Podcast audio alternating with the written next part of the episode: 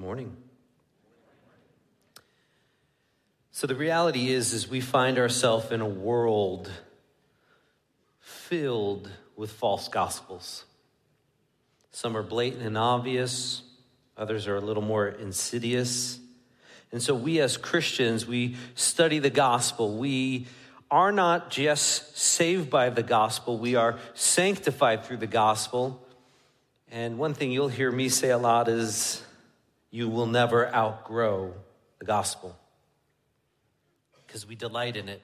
It changes us. It, it conforms us into the image of Christ. We never want to drift away from it. We want to guard it and protect it because we don't want to find ourselves enslaved once again once we have found freedom and life in Christ Jesus. Christ is sufficient, He is enough. As soon as we drift from that mooring, we find ourselves either running from the gospel or corrupting the very good news we once believed in. He is our righteousness, and by faith, we are saved through the grace found in Christ. Let's pray.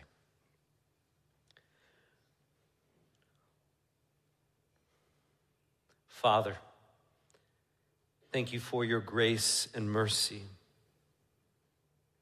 because apart from it, we would be lost, we would be dead, and hell would be the only end. But in grace, in love, in mercy, you send Christ, Jesus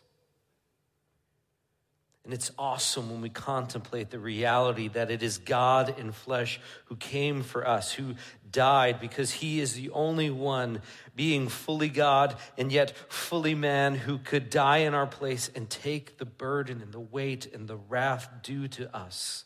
And for that, we are grateful, thankful. Because in the finished work of Christ, life is found. In the finished work of Christ, forgiveness of our sins is found. In the finished work of Christ, sins are removed and forgotten. In the finished work of Christ, we are counted heirs, sons and daughters, children of the covenant. And so we are grateful. I pray that we would never forget this truth, Lord ask that you would help us to not just think it as something simple that we hear once, but see that even in the simplicity, there is depth, there is riches, there is so much to be plumbed. And we are forever grateful and forever changed. We pray this in Jesus, our Lord and Savior's name. Amen. Flip your Bibles over to Philippians chapter 3. We have been working through this short letter, and it is Paul writing to a church that he loves deeply. He has this deep love and connection for them. He wants them to be rooted in the gospel, finding joy in the Lord, but he also wants them to be aware that there's stuff out there that, that can lead you astray. So root yourself here in this truth so that you aren't pulled away. And so we read these words from Philippians chapter 3. Going to be looking just at verses 1 through 3. Paul says this Finally, my brothers, rejoice in the Lord. To write the same thing to you is no trouble to me, and it is safe for you. Look out for the dogs. Look out for the evildoers. Look out for those who mutilate the flesh. For we are the circumcision, who worship by the Spirit of God and glory in Christ Jesus and put no confidence in the flesh. That's our text. And so I hope that this morning we will leave rejoicing and worshiping in the Lord through the gospel that we would leave rejoicing and worshiping in the Lord through the gospel. Why? Because through the gospel we become God's people. So let's start with verse 1. Rejoice in the Lord. Seems pretty simple, right? Rejoice in the Lord. Paul trans, transitions here. He says, finally, brothers. I'm sorry to say it, but the English translation is really poor on that. Actually, he is not being like a pastor who says, and in conclusion, and then for the next three hours does the conclusion. Paul is actually saying, moreover, or and so he's trying to get them to, to transition. All right, I, I've said something here, I've talked about something here, but moreover, I want you to think about this rejoice. That's a command. I want to point out that not every command in the Bible is a negative, don't do. There's actually more do commanded of us. And Paul is saying, rejoice. That is a command. It's coming out of Paul's lips to the paper as he sends it out to that church. But joy is what God commands. God is not some sort of cosmic killjoy. In fact, it's almost as if God created us for joy. Please hear the sarcasm in that statement. Because he did. God is about your joy. God wants you to be filled with joy. He wants you to find satisfying joy in Him. And all of us, all of humanity pursues joy. That's what we are about. We think joy is in this, so we chase after that. We think joy is found here, so we go after that. We are about joy. And God says, yes. But He wants it to be pointed back to Him. Rejoice is the command. And God writes to his people through his apostle. He says to this church in Philippi, embrace and walk under the influence of joy. I want us to, to be reminded that Paul is writing to actual human beings right? Paul is writing to, to real people who are living in a real world, and he is writing to people who, uh, when they receive this and they're hearing Paul say, rejoice, they're thinking, but Paul, my marriage is struggling. And there, there's, there's a lot of tension here. But Paul, my car broke down, or chariot or cart or whatever they used back in the day there. But, but Paul, you don't understand, like, my kids are disobedient. They're, they're not following after the Lord. They're, they're chasing after all these other things. But Paul, my boss is a pain in the butt. You don't understand. How am I supposed to have joy here? But Paul, but Paul, Paul understands these things. He is writing to real people who are experiencing the very same thing that you experience today. There's nothing new under the sun. Right? Paul understands that reality and he is writing to people who are, who are experiencing things that are difficult, who are experiencing trials, who are experiencing challenges. And he says to them, as he says to us today, rejoice. You will face hardship, and there's going to be that initial emotional, mm, I'm upset about this. I'm discouraged. I'm heartbroken. I'm I'm overwhelmed. What do you do next, though? Right? There, there, there's, that, there's that momentary response, uh. And, and that's not necessarily sinful. The question is, what do you do next? Where do you go when you have that, mm, I don't want to rejoice? What do you embrace? What do you run after? Paul in, in, in 2 Corinthians talks about sorrowing yet rejoicing. So when I when I talk about rejoicing and joy, I want you to understand they can be held together with, with, with hardship and pain. I want you to understand that, that rejoicing for Paul doesn't mean plaster on a everything's fine, super awesome. It's great. He's talking about this underlining, if you will, this, this steady, consistent joy that you can have even amidst sorrowing. Does sometimes it bubble up into this overflowing uh, experience and, and expression? Yes. But he also understands that this joy needs to be better than something an experience can produce. Christian, what are we supposed to find joy in? Well, Paul already gives us the answer. He says, Rejoice in the Lord. Rejoice in the Lord. The Lord is your context, right? You are in Him, the sovereign one who is over all things. His hand is upon you, He is working in you. Your life does not exist outside of the I am. Rejoice in that one.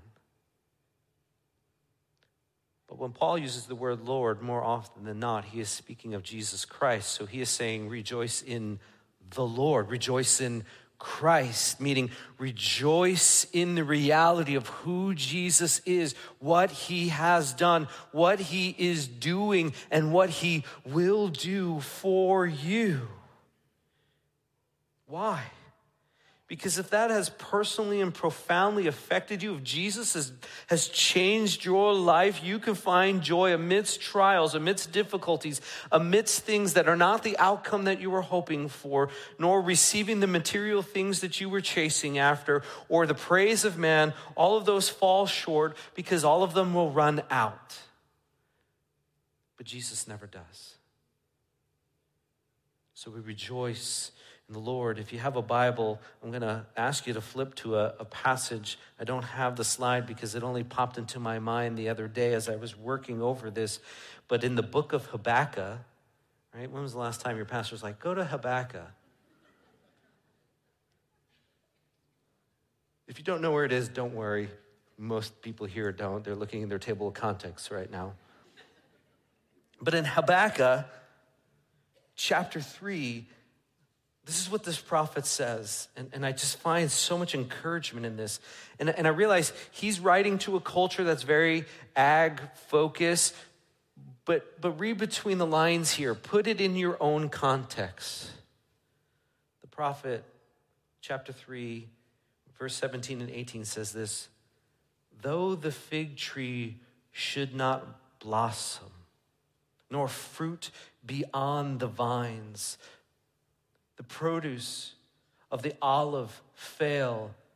The fields yield no food. The flocks be cut off from the fold, and there be no herd in the stalls, right? Nothing good is happening. Verse 18 Yet I will rejoice in the Lord.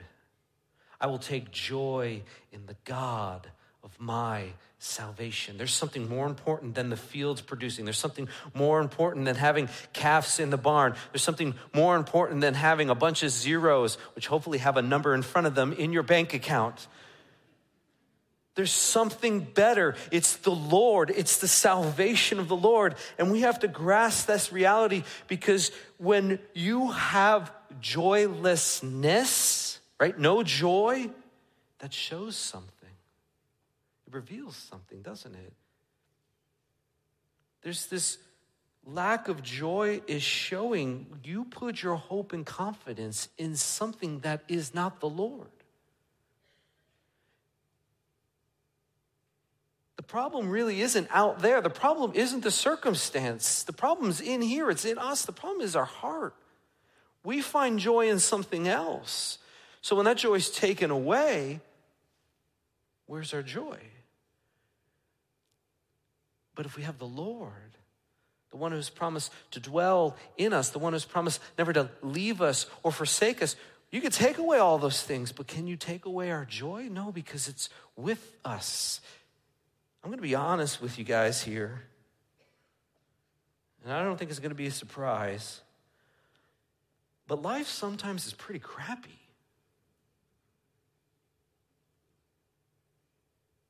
But that doesn't change who Christ is. And I'm going to be honest with you, I struggle with this. Right? I, I battle fighting for joy because I look at things and I say, can't it just happen the way I want it to happen just once, just one day? From the time I get up to the time I go to bed, I would love for everything that just happened. And I'm not asking for anything crazy like I win the lottery. Like I'm asking for kids to know where shoes are. I'm asking for for uh, you know just like all the stoplights to be green so that my six minute drive can be done in five minutes. Like i i'm just nothing big. But as soon as one of those things are taken away man i am mad. I'm dejected. I'm disappointed. I'm angry. Because i put hope in stupid things. I don't think i'm the only one right I struggle with this. I forget.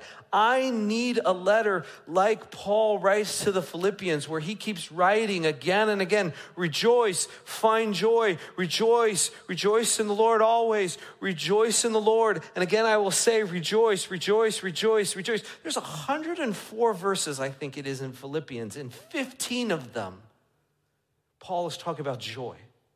That's a lot. Why? Because we forget. Paul says, I'll write it to you again and again. I don't mind reminding you. Why? Because there's safety here. When we are rejoicing in the Lord, there's safety found there. The joy of the Lord is our strength, Nehemiah writes. It helps us to withstand, it helps us to, to keep going. The famous Bible commentator Matthew Henry said these words. I, I love this. The joy of the Lord will arm us against the assaults of our spiritual enemies and put our mouths out of taste for the pleasures with which the tempter baits his hooks. Isn't that beautiful? When we have joy in the Lord, it, it protects us. When we have joy in the Lord, it, it keeps us. I love that picture. I know there's a lot of fishermen up here, right? it takes the taste of the pleasures that he uses to bait the hook. And so I say to us, church, are you safe from these dangers? Are you safe? The only way to be safe is to, to rejoice in the Lord. What do we need to be safe from? Well, Paul goes right into it. Take a look here at verse 2. Look out for the dogs, look out for the evildoers, look out for those who mutilate the flesh I don't think it's a, a, surprise that he's talking about rejoice in the Lord. And then he says, look out, rejoice, be warned, be on guard. Why? We must guard against a false gospel. We must guard against a self confident false gospel. And I'll explain how I got there right here. Paul warns them of these people. He is saying there's danger. He is warning the Philippians of a group of people known as Judaizers. These are, I'm going to put it in quotes, Christians, right? At least they believed they were Christians. They were going about and they were placing their confidence in their flesh, in actions, in the things they could do. Did they teach that Jesus was the promised Messiah who would come and take away the sins of man? Yes. Did they teach that Jesus' death paid for sins? Yes. Did they teach that Jesus rose victorious over sin and the grave? Yes. So, what's the problem? Here's the problem. Listen carefully how it gets played out. They would agree to all those things. They would say, Jesus is the Lamb of God who takes away the sins of the world, just like the sacrificial lamb of the Old Testament. His blood will cover over sins, it will atone but it covers over the sins of the covenant people. Here's the catch covenant people, that language, right? It's, it's Jewish language. It makes sense, right? Like they are God's covenant people. But here's where the challenge is. Here's where the gospel breaks down for them. How do you become a covenant player? How do you become a covenant person? How do you become a covenant person who's for that team? How do you do that? Well, you need to be circumcised, and you need to follow the law. The Judaizers were placing their confidence in the flesh. And by the flesh, there, I don't just mean the physical body, I mean the things the body can do. Yes, circumcision is in the flesh, but it was in their actions. Do these things so that you can get from God redemption. Their hope was in what they can do, not the gospel. Paul describes these Judaizers as dogs, evildoers, and mutilators, and it loses some of its punch because in the, the rhetoric in the Greek, these three insults actually all start with the same Greek letter, kappa. And so they, they, there would be this repeated sound that would draw them in this isn't a perfect translation. This isn't good, but I was just trying to work to get this. They'd be reading through this, this letter, and all of a sudden they would hear, Look out for the canine, look out for the criminal, look out for the cutters. There's also irony here. Paul is awesome when it comes to rhetoric. He's great at getting people's attention and he's great at, at, at, doing things, showing things. And there's, there's irony here. Because of Jesus Christ and the gospel, there is a reversal. Paul is writing to Gentiles and he's saying to a Gentile church, You guys, right, be aware of the dogs. And why is that ironic? Because it is Jewish people who thought that Gentiles were the dogs. They were the unclean ones. They were the ones outside of the covenant. And Paul is saying to Gentiles, actually, the Jewish people or these Judaizers who are trying to bring in the Jewish law and the Jewish teaching, they're the dogs. He calls them evildoers right? These ones who are coming thinking we're doing the work of God, we are getting people to do what God has commanded. And the ironic thing is that what they are doing is actually against what God has commanded, what God has been about. And then he calls them mutilators. Again, if you, if you are fluent in Greek, which last week you found out I'm not, um, the term for mutilator and circumcision rhyme. It's funny that he says, Watch out for the, the mutilators. And then the very next thing he says is, We are the circumcision. There's a rhyme there. They're close, but they're not. They're about something else. They are putting their hope in action. The thing that they are holding up as look at us, we are part of the circumcision, we are part of the covenant people of God. Paul is saying, no, they're not. The thing they're priding themselves in has actually become a sign of their separation from God. The reality is, is even in the Old Testament, the real issue wasn't circumcision of the flesh, it was the circumcision of the heart. That's what, what the Old Testament has always been focusing on. The outward deed was never the be all end all. It was really about what was going on in their heart. Long before Christ ever walked this earth, it has always been about spiritual circumcision. The cutting of the foreskin was just a sign of what was already happening in their heart. The prophet Jeremiah says God will punish the ones who are circumcised only in the flesh.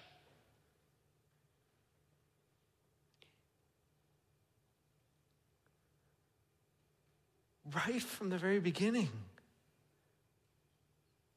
It's really never been about the cutting away of the foreskin.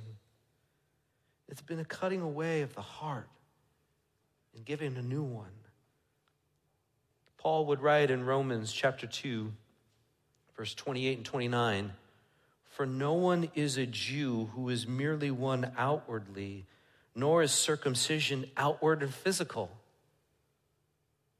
Listen to what Paul says here. But a Jew is one inwardly, And circumcision is a matter of the heart by the Spirit, right? The, the Spirit does the circumcision, not a man's hand, not by the letter, Paul says, not by the law. Paul would say in the very same letter of Romans, he would talk to Abraham, Abraham, the patriarch, the one that God said, I want you to go and circumcise every male in your home. Paul would point out and say, Hey, remember Abraham? When was he counted righteous? Was it when he was circumcised? Was it when he did something? No, it was when he believed, when he had faith, when he trusted the Lord.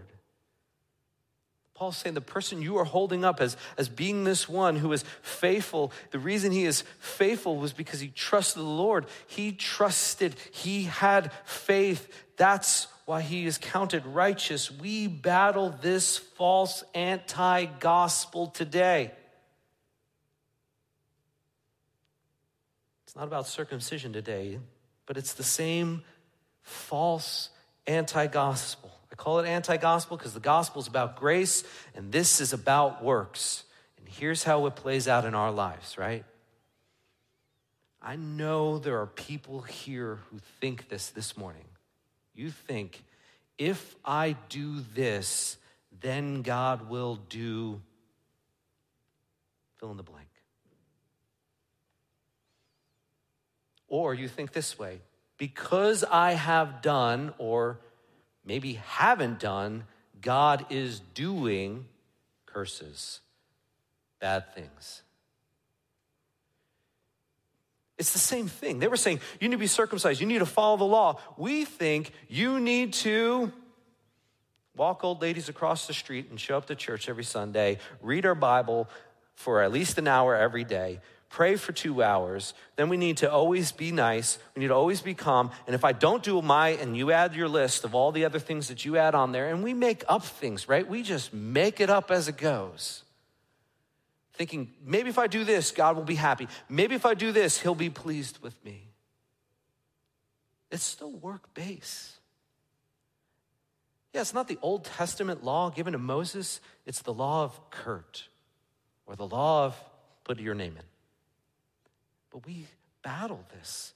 And we battle it because this is how the world works, right? If I do these things, I get rewarded. If I don't, or if I do it wrong, I get punished. But that's not the gospel.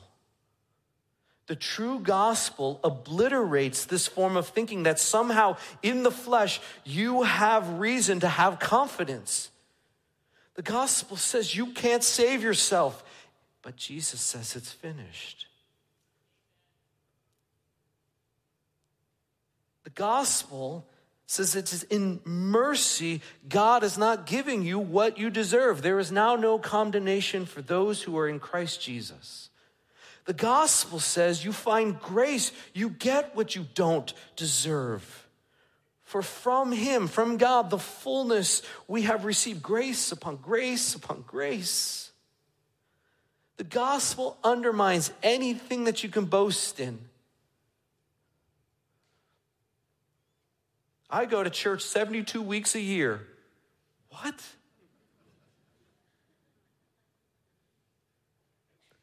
We do it all the time. I pray that the gospel would undermine and would cut at our heart and would circumcise our heart and, and, and make it about Him instead of about what I come and bring.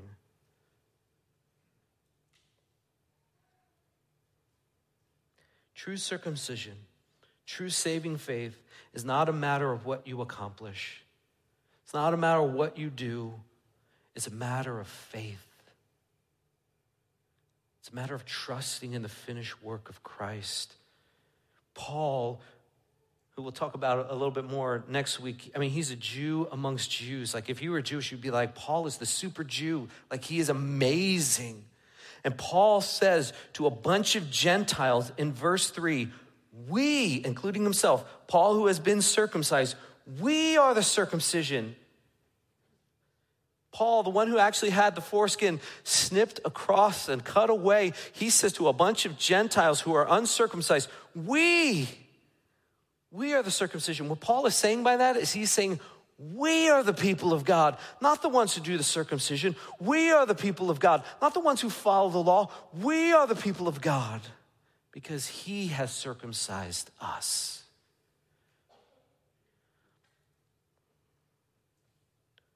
Therefore, church, the true Jew, according to Paul, the true covenant people are those who are saved by faith through grace alone in Christ alone. Therefore, let us celebrate. We are the people of God. We are God's people through the gospel.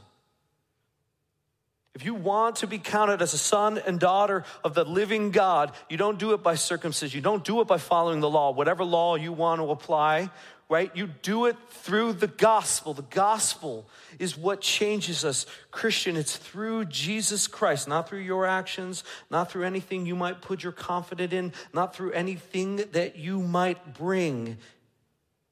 It's through Christ that you are counted righteous. The Father has set us apart, Jesus has made us righteous, and the Spirit has circumcised our hearts. Where am I getting all of this? It's right there in verse 3. We are the circumcision who worship by the Spirit of the God. How do we worship by the Spirit of the God? Because He has circumcised our heart. He has changed us. He has made us new. He has made us about something else. How do you know that you are one of God's set apart people? You worship Him, nothing else.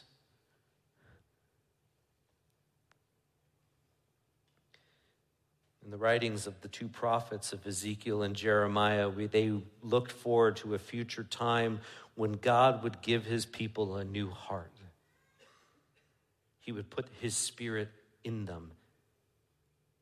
First Peter, Peter writes about how the prophets looked to a time, but they couldn't see it fully, but they looked to a time when they were hoping these great things to happen. And Paul is saying, it's happened right now in you, Christian.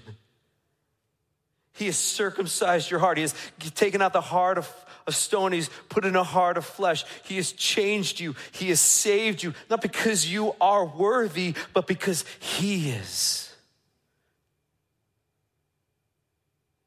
And so we worship we praise the name of the Lord. That day has come, and it's not because of what we have done, it's through Christ. And so we put no confidence in the flesh. We put our confidence, we glory, Paul says here, in Christ Jesus.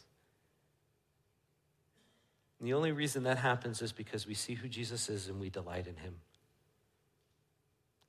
It's almost as if Paul wants us to rejoice in the Lord. We bring nothing but our sin to the gospel. He does it all. And so we rejoice. There is reason to rejoice in the Lord. This passage really isn't about warning. If you go from verse 1 to verse 3, and we'll see this going on next week as well, all the way through here, this passage really is about worship. God has done something for you and in you, and He has made you His people. You are the circumcision. Rejoice in the Lord because He did it for you. When we grasp what God has done for us, we worship. When we understand that we are His people and that He has saved us, we worship. We don't add to the gospel. We don't create hurdles for people to jump through. We show them the grace of God and we say, He does it all. Don't tarnish the glory of Jesus by bringing in law where Jesus has fulfilled it. Don't tarnish the glory of Jesus by adding in things that you like don't tarnish the glory of Jesus by subtracting from his finished work. He has done it. It is finished. It is finished. It was finished then. It is finished today. It will be finished tomorrow because it's done. Trust in him and him alone. We glory in Jesus. He is our treasured delight. He is the one who actually saves. You don't, he does Amen. Let us rejoice and worship in the Lord because through the gospel you become his people. Let's praise his name forever and ever. And let us find joy and satisfaction in him. Let's pray. Lord God, forgive us when we think we can somehow earn or merit salvation. Lord, forgive us because even those of us who have been saved for many years, we still battle in our mind. We still think we have to somehow earn it back, that we've lost it because we have fallen short again. But the reality is, is you meet us in our brokenness and you bind us up, you heal us and you you you anoint us and you you you bring us back.